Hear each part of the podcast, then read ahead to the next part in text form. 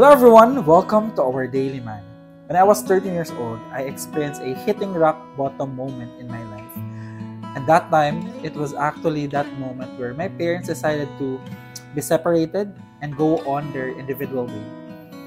And I remember that time, I started not to believe in love, marriage, and relationship anymore.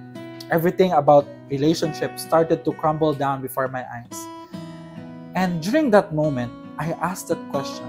When you face a rock bottom moment in your life, when you hit the rock bottom, where do you hold on to? Ano yung pinangahawakan natin?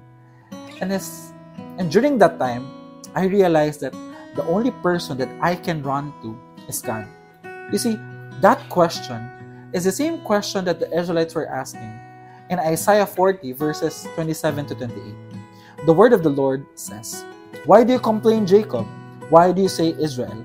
My way is hidden from the Lord, my cause is disregarded by my God. Do you not know? Have you not heard? The Lord is the everlasting God, the creator of the ends of the earth. He will not grow tired or weary, and his understanding no one can fathom. May the good Lord bless the reading of his word. Now, during this time, the Israelites actually heard, they just heard rumors that another nation is about to conquer them. And during this time, when they heard those rumors, they heard those news, they kept on asking those questions to God. Lord, we thought that you're a good God. You're the God who will protect us. You were the God who allowed us to go out of Egypt. And why is it during this time, it seems that your promises are not so good for us anymore? And so they started grumbling against God and asking those questions, those questions to God. And here comes God saying his message through prophet Isaiah. And so prophet Isaiah gave them a reminder from the God. You see, that word reminder that's so powerful. And the first reminder that God gave them through prophet Isaiah is that he is the everlasting God. When we say that God is the everlasting God, it means that he was there from the very beginning and he will still be there until the very end. He has no end actually. And knowing that God is the everlasting God means that he is powerful. He is strong. He is the creator of everything that we see right now.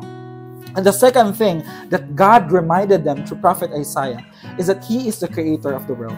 It means that everything around you, God is actually the one who created that.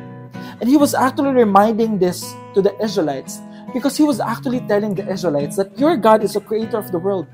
It means that He is powerful, He is mighty, and no problem too big or so big the way you perceive it is actually beyond His touch or His strength is the everlasting God.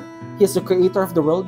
And the third thing that God reminded through prophet Isaiah is that his strength never wanes. Meaning, God's strength in the Bible is actually that strength that works, that could protect you, that is above everything. And when we say that God is strong, it means that there's no time that God sleeps or you know allow those things to just go through without his attention but you see, when we say that His strength never wanes, it means that God is powerful, He is mighty, and there's no problem too big, too great that is beyond His reach. And the last thing that God reminded the Israelites through Prophet Isaiah is that His wisdom and knowledge is unfathomable, or His ways are higher than our ways. You know, there are times in our lives, and when we encounter things, oftentimes we ask those questions to God Why do you allow such thing? Why are this problem so big that oftentimes we feel that it's so hard for us to handle? Or maybe we ask that question sa dinami-dami ng pwedeng mangyari sa akin, ito pa. But you know what? There are times that we would never understand why God would allow such thing. But you see, God's ways are higher than our ways. God's knowledge and wisdom is unfathomable. And it, and it means that He has a higher purpose for everything that happens in our life. Oftentimes, when we go through problem, we are never the same again because we are refined by those things.